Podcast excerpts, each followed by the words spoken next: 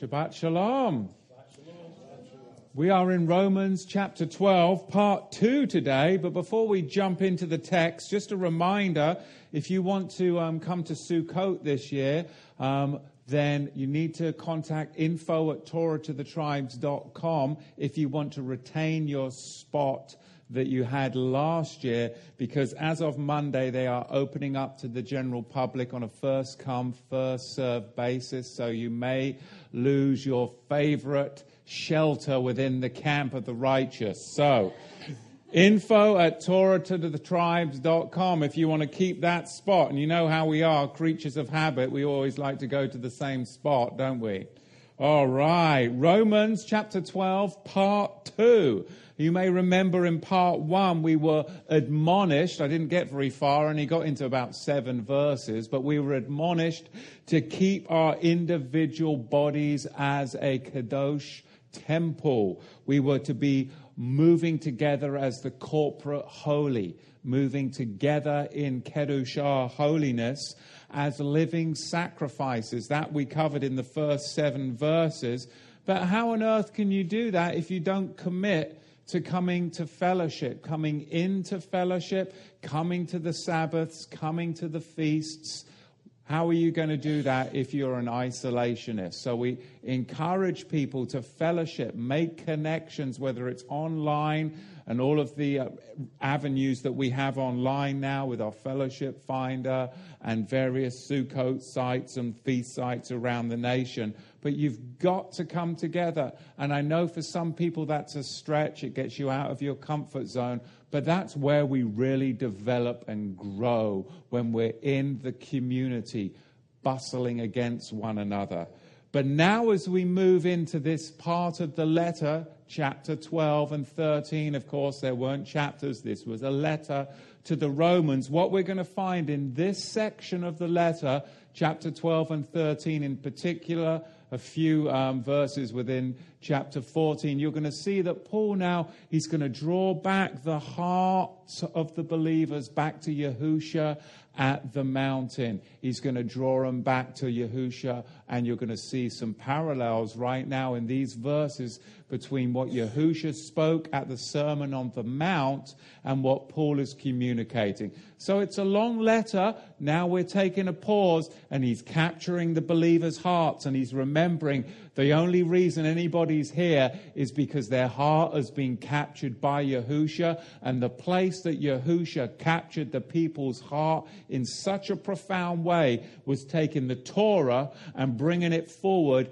into the reality of Yahusha, and that happened when he addressed them at the sermon the Beatitudes or the Sermon of the Mount. So let's look at that briefly, just so that you can find those parallelisms within the text, and then we'll go on a little further. So I skip around a little bit. Chapter 12, verse 14. Bless those who persecute you. Bless and do not curse. Of course, Yahusha said in Luke chapter 6, verse 28 Bless those who curse you and pray for those who mistreat you. And then Paul goes on in the 17th verse of chapter 12 never pay back evil to anyone. And we know now he's echoing the words of Yahusha in Matthew chapter 5, verse 39 do not resist an evil person. Now, in verse 18 of chapter 12, if possible, so far as you are able, be at peace with all men. And Yahusha said, of course, in Matthew 5, verse 9, and Mark chapter 9, verse 50, Blessed are the peacemakers. Be at peace with one another's. Blessed are the peacemakers, for they will inherit the kingdom of Yahweh. So we are admonished now by Paul to return back to the heart of the Son. Look at the 20th verse. Render to all what is due them, tax to whom you serve as their due. And of course, Yahusha said in Mark chapter 12, verse 14, Is it lawful to pay tax to Caesar or not? was the question posed. And Yahusha said, Render unto Caesar the things that are Caesar's, and to Yahweh those which are Yahweh's. And we'll get into that a lot more in chapter 13, of course, because that can often be misconstrued and taken out of context. So we'll look at that a lot more in chapter 13. Now, Paul goes on into chapter 13 of Romans, verse 8, and again the parallelisms here with the Sermon on the Mount in chapter 13, verse 8. For he who loves neighbor has in fact fulfilled the Torah, or as Yaakov James says, the royal law, that part of Torah, which of course is covenant, the part of fidelity. And Yahusha said in Matthew chapter 22, verse 37, You shall love Yahweh your Elohim and you shall love your neighbor as yourself. And on these two things, these two mitzvot, hang the whole of the Torah and the Nevi'im, the law and the prophets. And of course, that's going back to the priestly garb and the shochim on which the whole of the priestly garment would be hung upon the shochim, going back into the how we are to walk as a priest in the priesthood.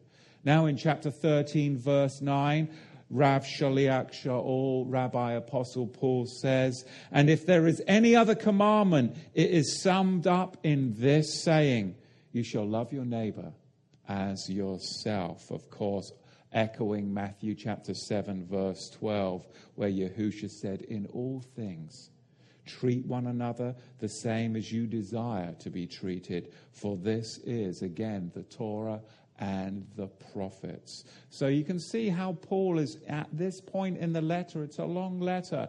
He's drawing the heart of the hearers back to a time of change. Because when Yahusha spoke these words at the Sermon on the Mount, that's when he gathered in that multitude. But remember, there were always those on the outside, on the outskirts, looking in, that were never able to connect into the community. So the draw is to come into the community because that's truly where you're going to grow as believers. summarizing this now in the 11th verse of chapter 13, Paul says, Awake from sleep, for now salvation is nearer to us than when we first believed. Isn't that an inspiring verse? That is an inspiring verse. And of course, Yahusha said in Mark 13, verse 36, and Luke chapter 21, verse 28, in case he should suddenly come, the master that is, and find you asleep, your redemption is drawing nigh near unto thee.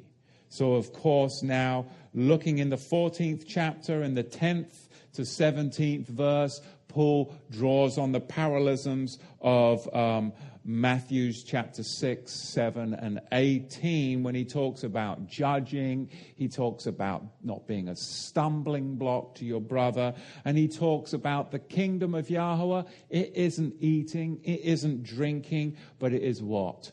righteousness. Of course, Yahusha spoke about these things in Matthew chapter 6, 7, and 18. So, just as we go into this section of the letter, I believe that Paul is really drawing the heart of the believer back to the Sermon on the Mount, and you can see those parallelisms. Look at verse 6. Having then gifts differing according to the grace or unmerited favor that is given to us, whether it be prophecy, let us prophesy according to the measure of faith. Or some service, let us then serve. Or he that teaches, then let him teach. Or he that exhorts, then let him exhort. He that gives, let him do it with simplicity. He that oversees with diligence, he that shows mercy with joy. And that's something we talk about a lot here at Torah to the tribes is not looking around for people to appoint, but literally walk in your calling.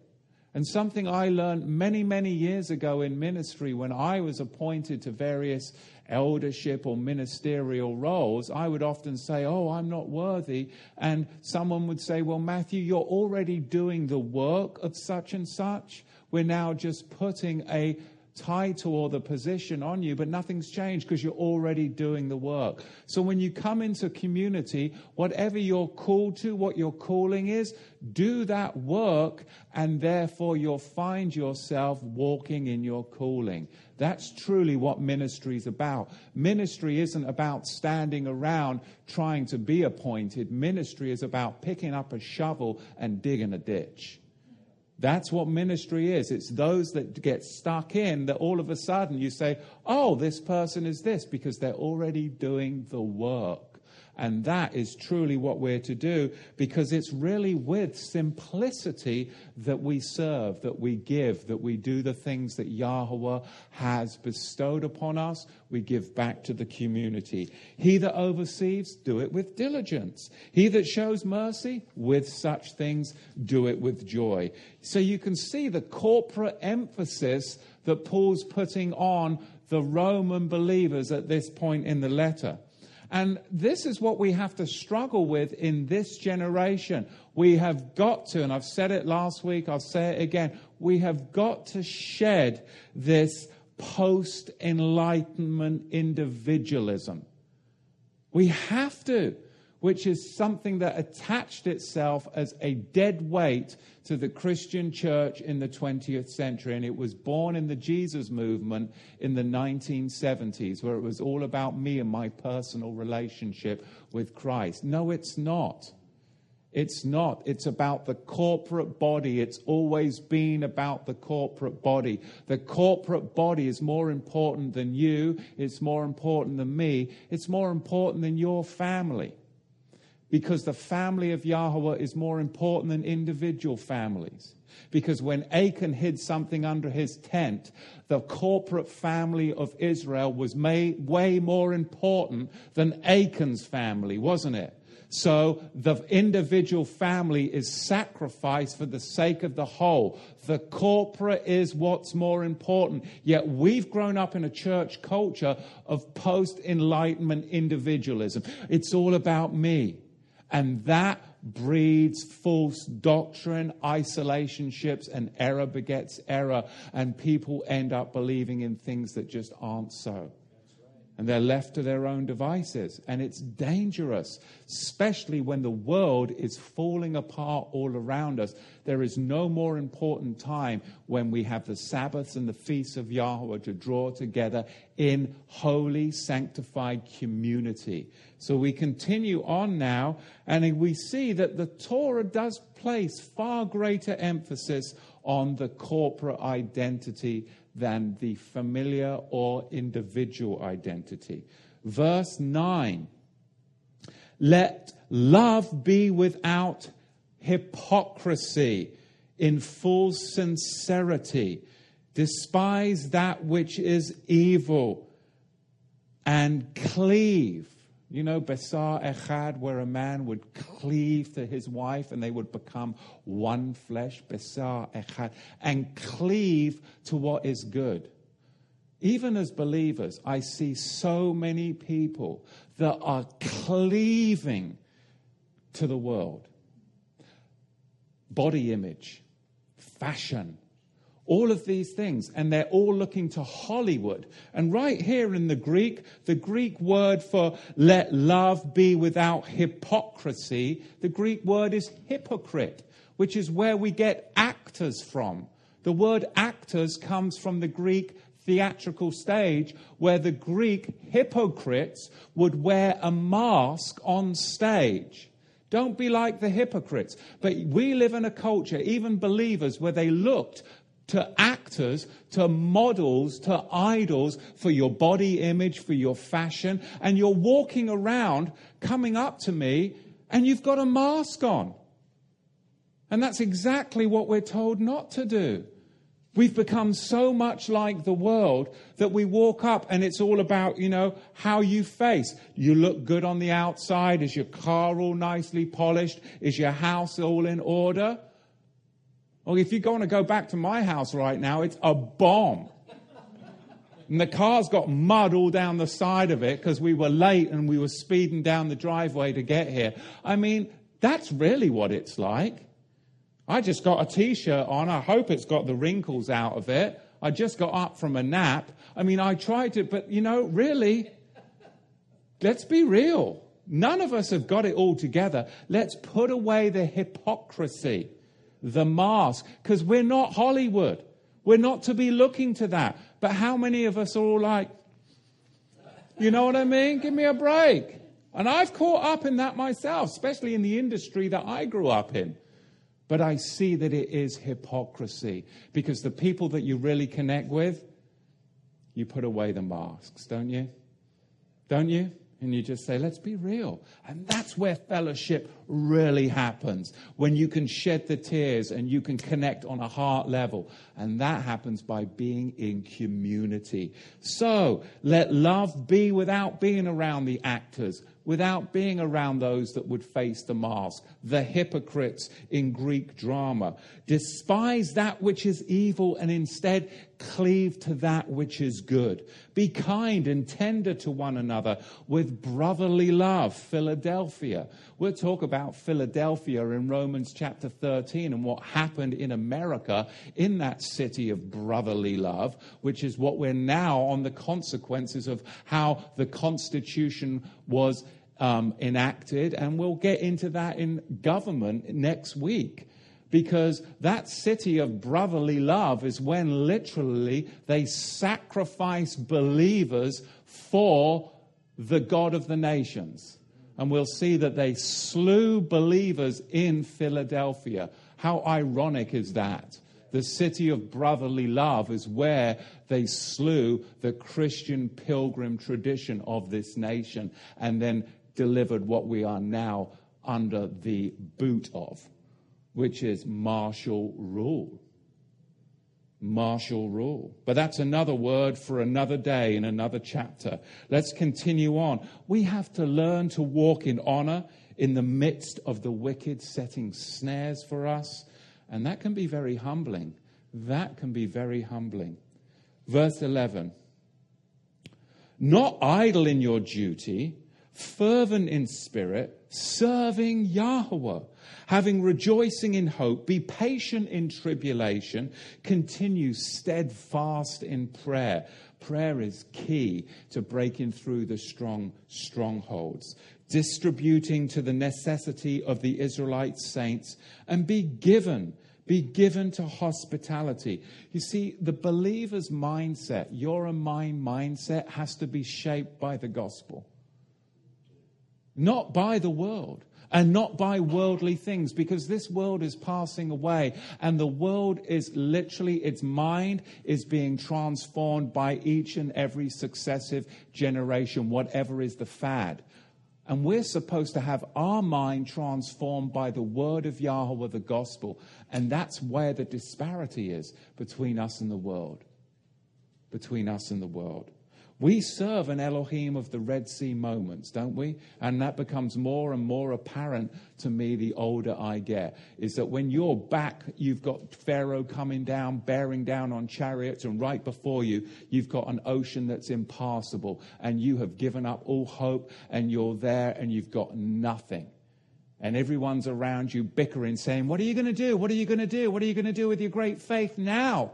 That is, that is when Yahweh comes to the rescue, isn't it? Right at the last minute when you don't have anything left. That has happened so many times in my life now that almost I go through periods and it's just unbelievable. I had a consultant come into my business the other day and they were like, wow, you are a risk taker. I said, Oh, yeah, but it has made me sick to my stomach. They're like, Oh, yeah, you should have waited until you had half a million in the bank to do this. You did all of this. I'm like, Oh, yeah. I mean, I have been right up to the line and over the line every month. These Red Sea moments where I'm like, Oh, my goodness, I don't. He's like, Oh, wow. Just, I was, I was like, oh okay. Kind of gave me some hope. But you know, we serve that kind of Elohim. But when we're right pressed up to the line, there's nothing we can do but get down on our knees. Get, and that's where He wants us in everything in our life. Everything in our life. We have to be patient because guess what? What happened after the Red Sea? you and I get to sing the song of Moses. We, when we get through the other side, we get to sing the song of Moses, and that's the witness. That was the witness to this consultant that came in. The only reason, well, how did you, you want to know how I did that? It's not because I'm crazy. It's because I've got great faith and I just continue to push through. And I could never have done this if I wasn't a believer. There is no way I could have come through this kind of stress and tension without literally being on my knees and having people, you guys, pray for me and others pray for you. That is the life of faith because Yahweh answers our prayers when we least expect it. But, you know, those answered prayers, they doesn't mean that we get through the whole situation unscathed. I mean, I've shed a lot of skin. And that doesn't mean I'm a reptilian or anything. I don't want any people commented on Facebook. You know, you've got to be careful. But there is always consequence, consequences to be paid, is there not?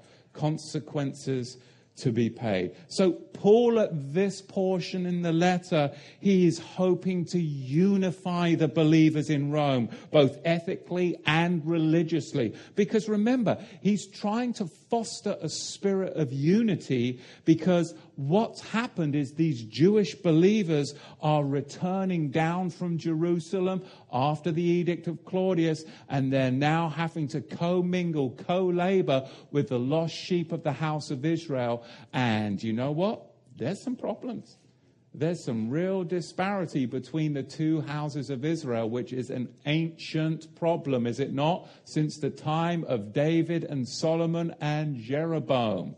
So this isn't something new. He's having to deal with an ancient problem that has now been reawakened because of the gathering hand of Yahusha. The Jews at this point, they're the minority.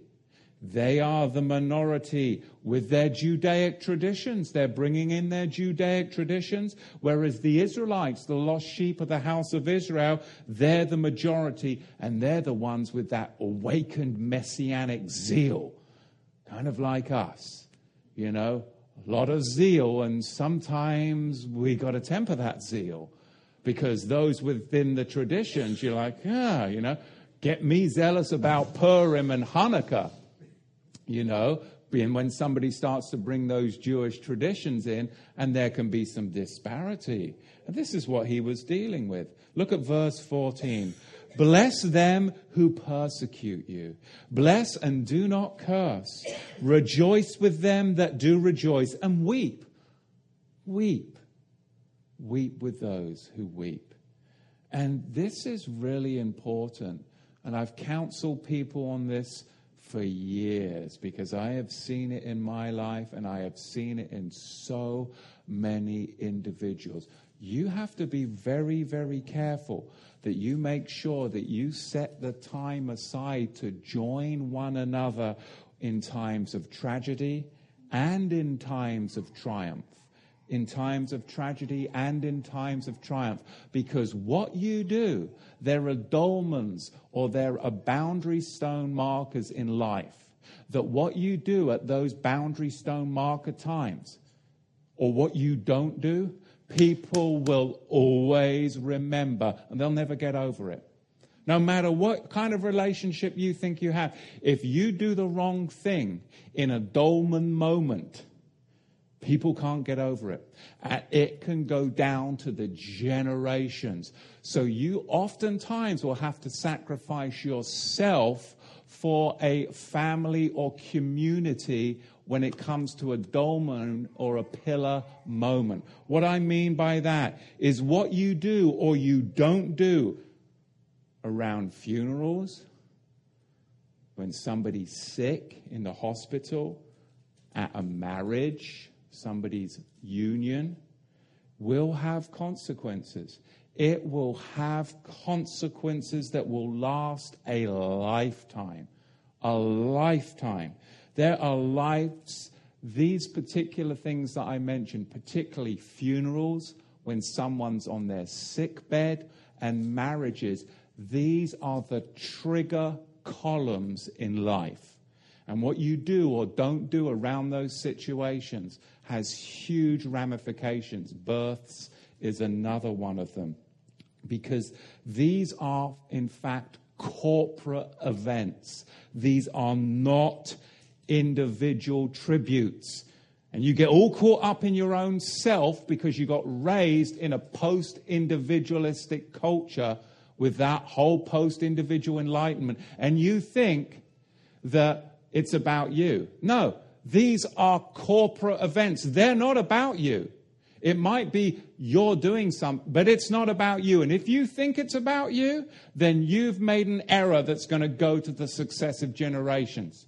So you have got to get over that because I have seen deep wounds. Deep wounds. I remember a time where a family, um, there was somebody had died, and one of the brothers lived in South Africa, and hey, he couldn't get back to the funeral. The brothers and the sisters, they never ever got over the fact he was always the brother that missed the funeral because he was too busy with his business in South Africa to come back. So you have to be careful around those times because they're trigger dolmen moments. Look at verse 16. Be of the same mind one towards another. Mind not prideful things, or don't set your mind on high towers or high places. So, as believers, this can be anything. To him who knows it is sin, it is sin.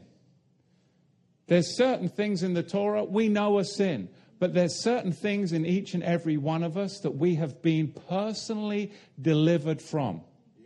And we have to be careful that we don't make something a high place or a high tower. Somebody that's always rushing home for a Chardonnay after work every single night and is banging them back is that a high place? Is that a high tower? Somebody who has to go and play on the poker machines right after work every single night. Is that a high, have you made that a high place in your mind? Have you made that a high tower? I don't know. Ask the question. But anything that you have to do every single day, unless it's dedication to fasting and praying, is it a high place? Is it a tower? You have to ask those questions. If you're not asking those questions, you're asleep at the wheel. What is it that you have to do every single day? That you just, there's a piece of your heart that is given to that place. Whatever that is, that's a high place. That's a high tower. And you've got to rethink it. You've got to rethink it. It could be that you have to have a Coke with each of your meals because you just jacked up on that. Well, you know, maybe you need to get rid of that because you're going to have diabetes and die. And Father doesn't want that. All right? Let's be real.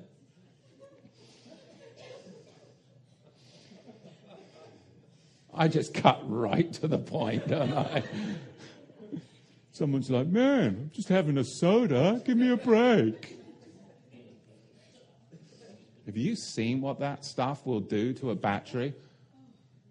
I went to Les Schwab one time and had a problem with my my battery, and they'd like they didn't have the size in, and the guy's like, "Hang on a minute." Goes to his lunch sack, gets out a Coke, and just pours it all over my battery. Starts, me- you say, "Oh, you'll be good to go. You'll get to Bend.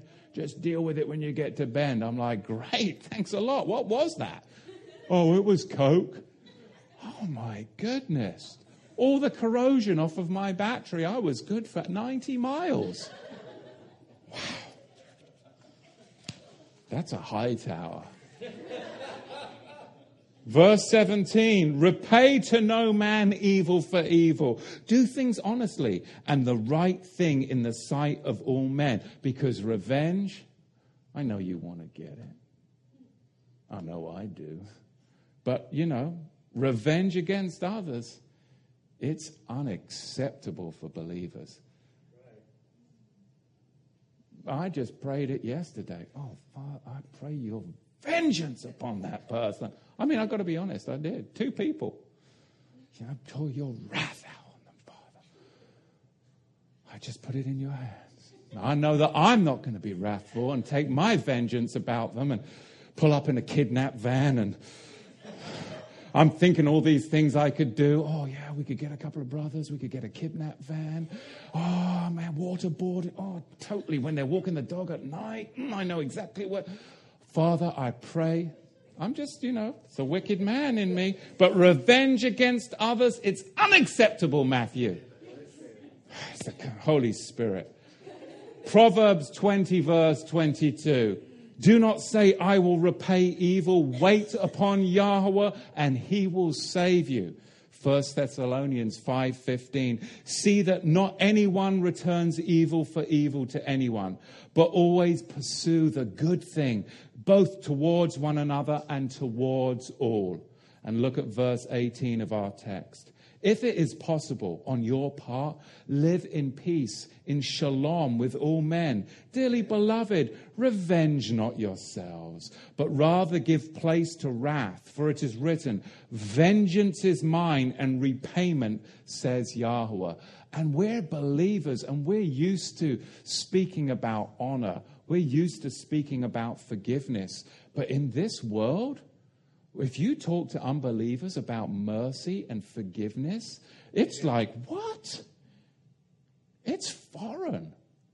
In my own family, I've seen a lack of forgiveness. In, in um, my brothers have had some, um, you know, lack of forgiveness towards one another, and they've had a, a feud that's gone on for three or four years, maybe longer. And it's been like, it's hard. If you don't have that understanding of what this book talks about, then we live in a world of no mercy. No mercy. So for us to then exemplify forgiveness and mercy is truly a what? It's a witness. It's a powerful witness in a world where people are rejected rejected. So now we come to this point in the letter in verse 18 and 19 where he says, Dearly beloved, revenge not yourselves, but rather give place to wrath, for it is written, Vengeance is mine and repayment is mine, saith Yahweh. And there seems to be at this point some kind of disparity here with Paul's words and Yahusha's words, if you catch it. Because Yahusha says in Matthew chapter 10, verse 34, and I like this one Do not think that I came to give peace on earth. It's my favorite verse. But I come not to bring peace, but a sword. I like the other one where Yahusha says, You know, last time I told you to go get a bunch of stuff, but this time I'm telling you to go and get two swords. That's a short sword and a long sword. That's like a, a handgun and a rifle. right? In the modern day equivalent. Yahusha's like, go get armed. I'm like, that's why I love that verse. Get down. Every believer has to have a handgun and a long gun. That's righteousness right there. I came to divide a man against his father. These are, this is my language. That's the old man. But you know, this is what I fight with. Come on, is it just me? Don's like, yes. Oh, yes, it's, it's just you. We have an ex pastor sitting in the second row. That's the problem.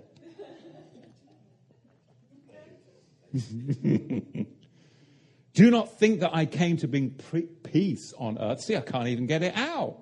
Do not think that I came to bring peace on earth. I did not come to bring peace, but a sword. I came to divide a man against his father, and a daughter against her mother, and a bride against her mother in law. I thought that was a bridegroom against his mother in law.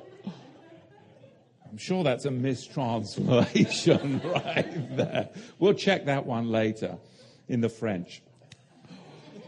One's hostile to the man shall be those of his own house. Of course, that's Micah 7, verse 6. The one loving father or mother more than me, well, he's not worthy of me. And the one loving son or daughter more than me is not worthy of me. And who does not take up his staff and walk in my ways is in fact not worthy of me. So Yahusha here is telling us that he does draw a sword within marriages and he does draw a sword within families. And when those, when does this happen? That's the question. It's usually when those not yet called aren't willing to accept the changes in the individual or the corporate that actually is being or has been called. That is when the sword is drawn within the family.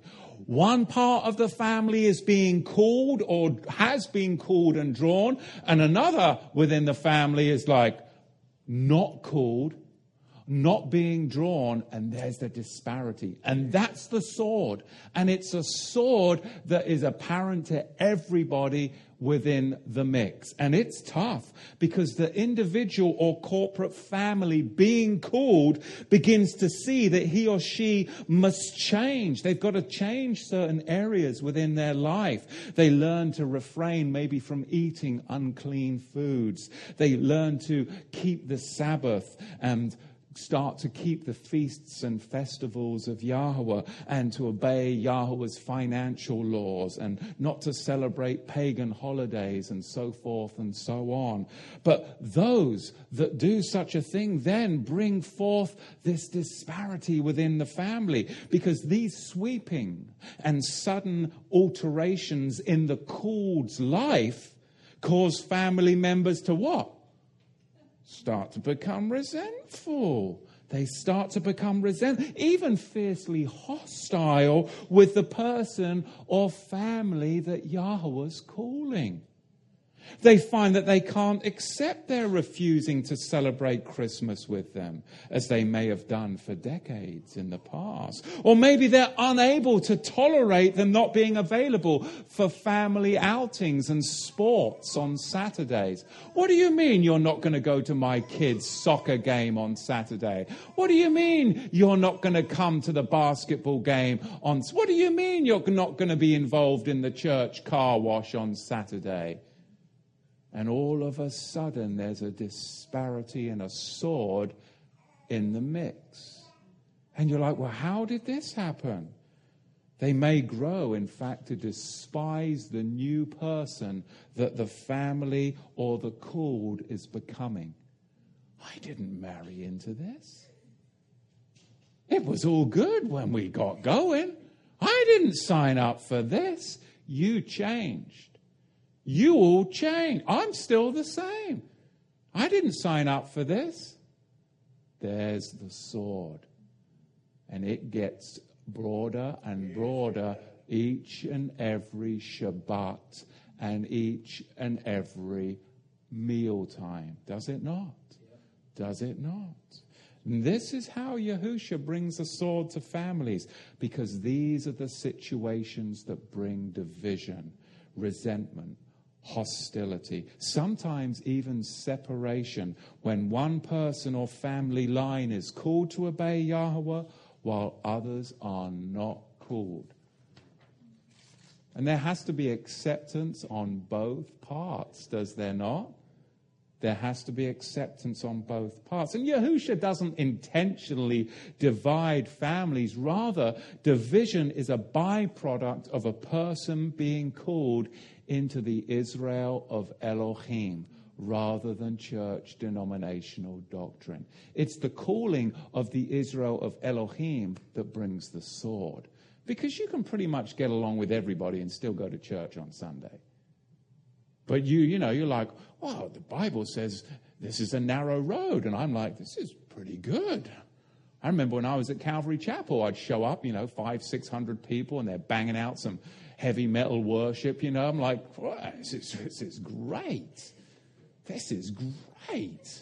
Wow. I'm liking this. I'm just coming off a hangover and this is great. I mean, I'm being real. Now it's like, no way. You're not getting away with any of that with the righteous. People are sniffing you out the door.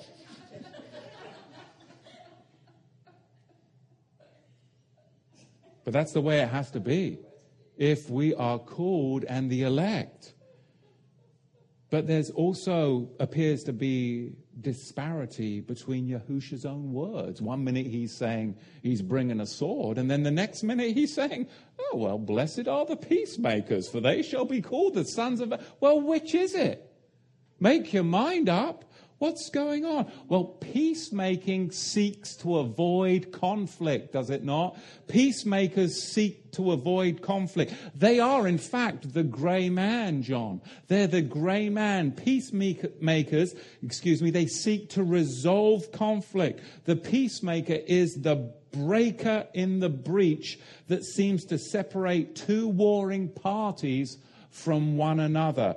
The peacemaker labors to transform warring parties into allies. And the proverb says, when a man's ways are pleasing to Yahweh, he makes even his enemies to be at peace with him. Proverbs 16, verse 7. Now that's a talent. That is an honorable talent above all things. If you can turn an enemy into a friend, wow, that's power. That's transformative. That takes maturity. That takes maturity. Now, the irony to, to, to, the saved, of course, is the redeemed is this that we must leave room for Yahweh's wrath. Why? Precisely because we received his mercy we must leave room for Yahweh's wrath because we received his mercy. What good is it for me taking vengeance upon mine enemies when Yahweh gave me mercy? Because of that, I have to leave room for his wrath, and not my kidnap van and my waterboarding dreams of what I want to do to my enemies with a black hood and duct tape. I've played it out. I have played it out so many times. You're in it. You're assisting. No, you are assisting me. You are the driver. and you too? You're in it too. it's the four of us on a road trip.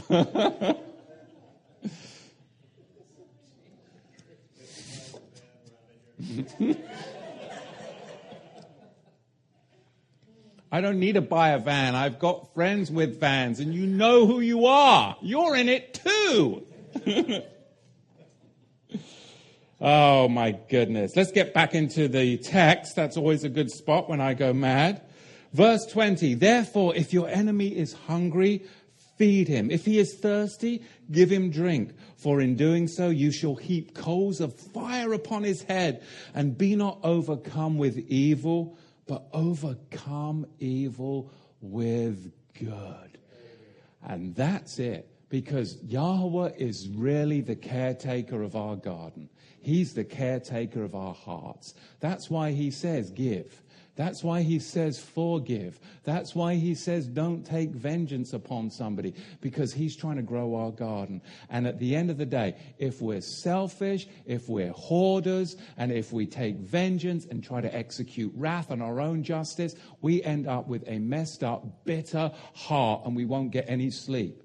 But if we just give it up, give it away, he brings in the healing. And that is ultimately what he wants to do with all of us, is bring in that healing. And I think of all the things I've gone through in my life and where I could be bitter, and I am not bitter only because of the Father being able to just pray for people and release them unto Yahweh, and then it's out of my hands and I can move on and I'm no longer affected because I released it. That's the gospel because it's the renewing of the mind which changes my heart and therefore I live out a whole new walk. But in the context of this section of the letter, what is really happening is Paul is addressing the problem with the rising tensions in Judea between the Roman legions and the Jewish zealots because the Jewish zealots are now starting to scarper from Jerusalem and they're starting to come down into the communities in exile, Rome being one of them, because some of those zealots were in fact leaving Jerusalem, Judea, and going to strike out vengeance within the very heart of the empire themselves. It's like they were taking a zealot mission off to Rome to target the very leaders of the Roman armies. And Paul is coming across these believers and trying to now bring peace and be a peacemaker to these parties that are ending up coming to his place or the congregations on Shabbat. So now this is a short section, but I want to give us a few tools or some arrows in our quiver and finish up here of 18 arrows on how to overcome because we want to be overcomers and we want to place these 18 arrows in our quiver. So, number one, overcome, of course, it says we are to not be overcome by evil, but overcome evil with good. Overcome, of course, is the Greek word nikeo, meaning to be mightily prevailing over something or to master or to be victorious. And we have a choice in every situation to either be a victor or to be vanquished, don't we? In every situation, too many of us are failing to experience consistent victory in our lives because we're not dealing with anger, we're not dealing with fear, we're not dealing with our self centered responses to adversity. And if we don't deal with those things, we'll never be victorious. So we've got to overcome. Number two, we have to overcome with praises to Yahweh.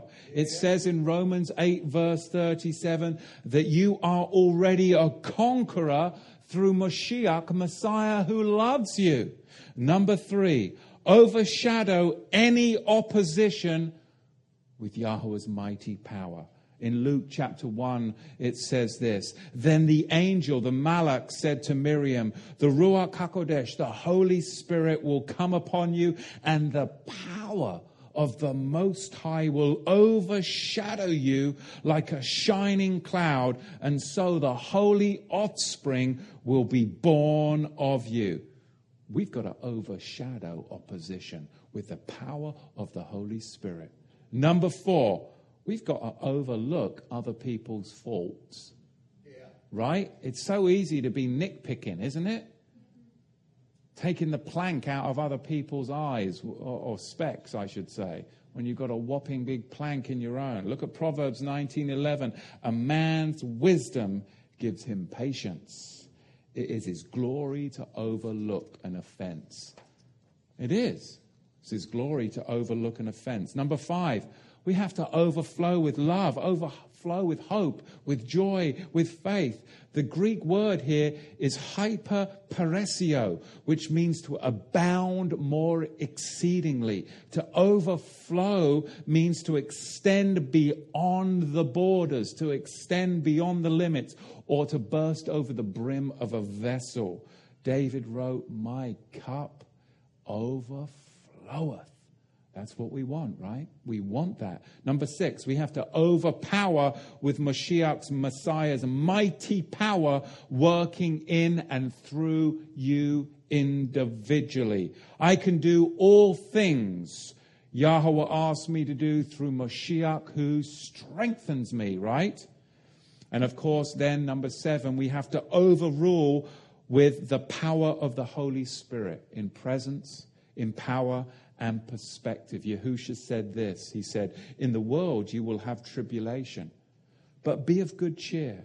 As I have overcome the world, I will send to you another comforter who will be with you. You see, Satan dwells in the arena of magnification and imagery.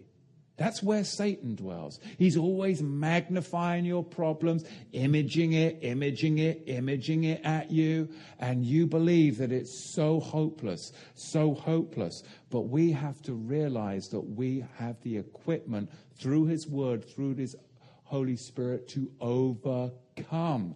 Number eight, because of that, do not overinflate negative pressures. Don't magnify something and say, oh, it's so bad. So don't overinflate negative pressures. And number nine, don't overreact to your own problems. I've seen so many people overreact to their problems. And, I, you know, I've been right there in the fire with you all. And sometimes you're like, oh, but if you just step back, get into the Word, just start having this pouring all over you, yes.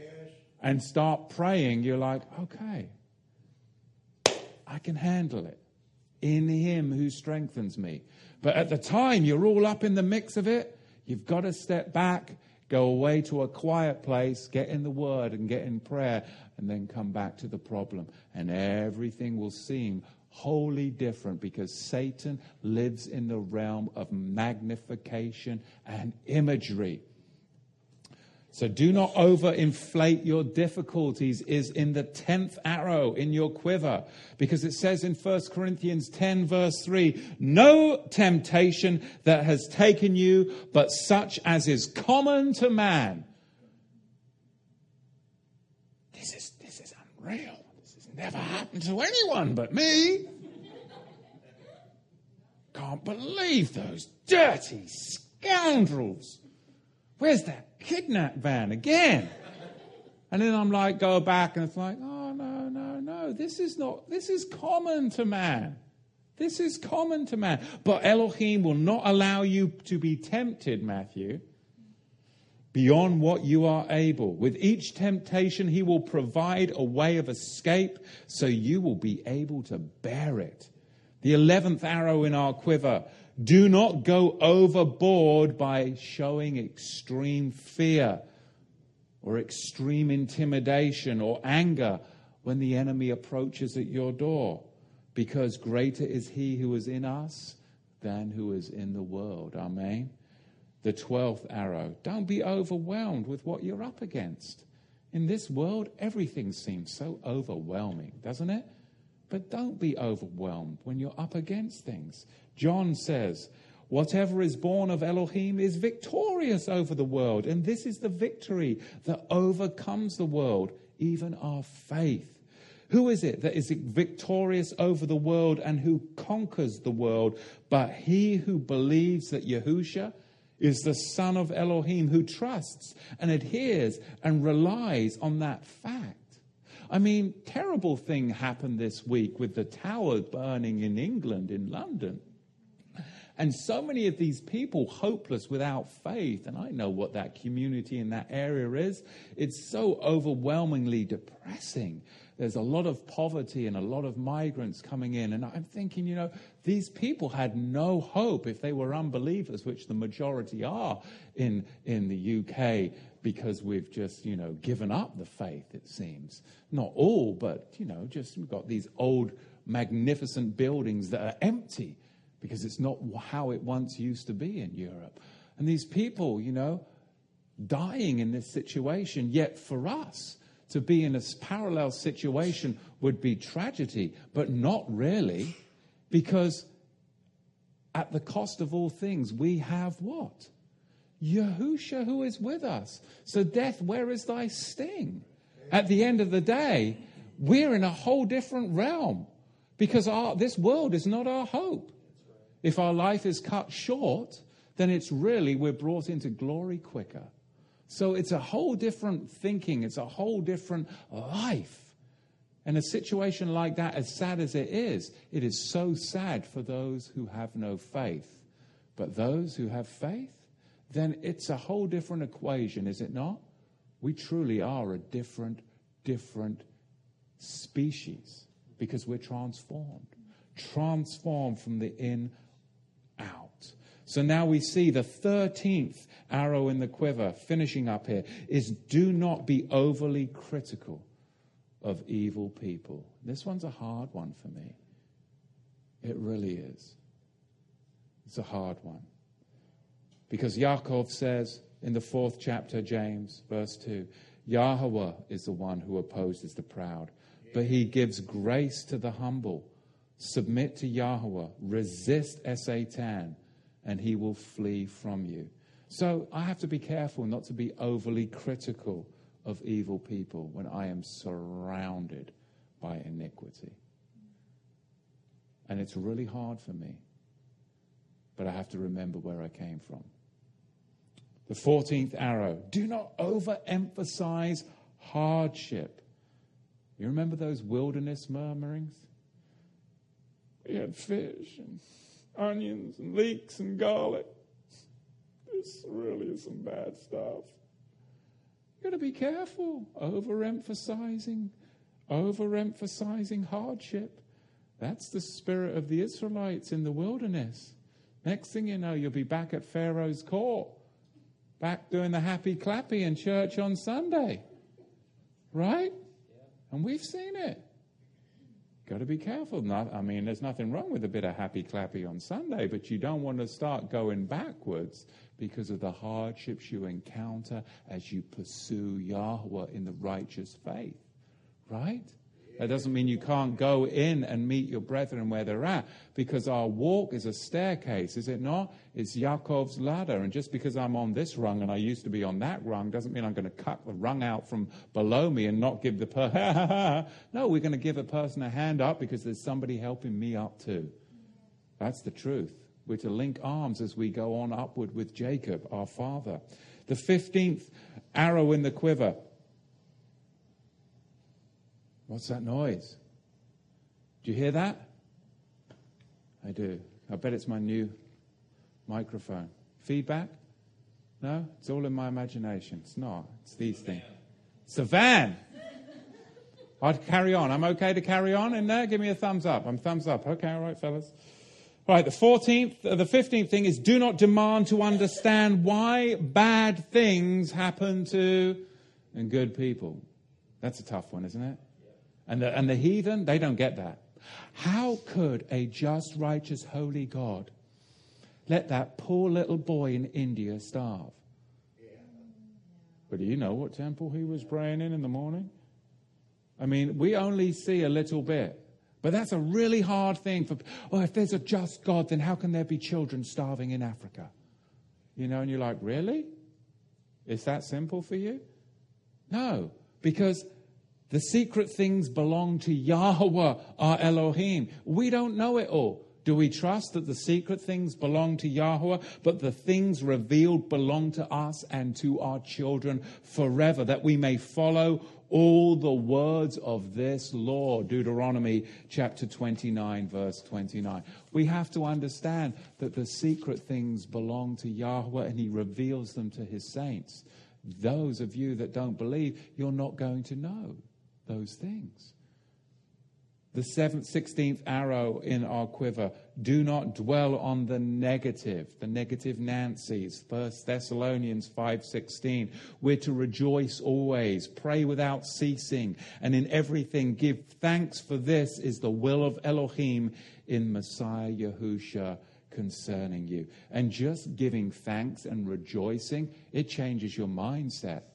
It totally changes your situation and your whole paradigm. Number 17, don't hesitate to go out and be aggressive. Take the offensive. Think about Joshua and Caleb. They didn't wait around. They went up at once and they took the offensive. They took the land. Look at David, what he said to, to Goliath. He came up at once and he said, You come against me with a sword, you come against me with a spear and a javelin, but I, I come against you in the name of Yahweh Sevoth, the Elohim and the armies of Israel, whom you defiled. So don't be scared to take the offensive in your life. There's too much timidity. And finally, be overjoyed in Yahweh. I mean, let's be overjoyed in Yahweh. Rejoice in Yahweh always. Again, I say rejoice. Paul wrote in Philippians chapter 4, verse 14 Trust in Yahweh and do good. Dwell in the land and cultivate its fullness. Delight yourself in Yahweh, and he will give you the desires of your heart. Trust also in him, and he will bring things to pass Commit your way to Yahweh. And if you commit your way to Yahweh, He will do it. So, right here, closing chapter 12, it really is a part of the letter of admonishing community, coming togetherness, going out and bringing those lost sheep in. Not going back to where you once came to from, like a dog returning to its vomit, but understanding that there was some disparity within the community in Rome. But Paul is addressing it and he's saying, it's not about you. It's not even about your family that your gypsy travelers came down from Jerusalem. It's about the bigger community at large. And sometimes a sword's going to come into your family because your family's being called, but maybe the in law isn't. Right? I'm sure that's a translation error where it says the father in law. I think it's got to be the mother in law. But you know, even in my family, my mother in law came to Sukkot last year, and she's planning on coming this year. And that to me is exciting, exciting gain. So it's encouraging. This was a little lighter note today because I'm going to hit you hard when we go into Romans chapter 13. So, Abba, we thank you. We praise your holy name for your word, for your people, and for the community of the saints, Abba, in Yahusha's mighty, mighty name. Amen.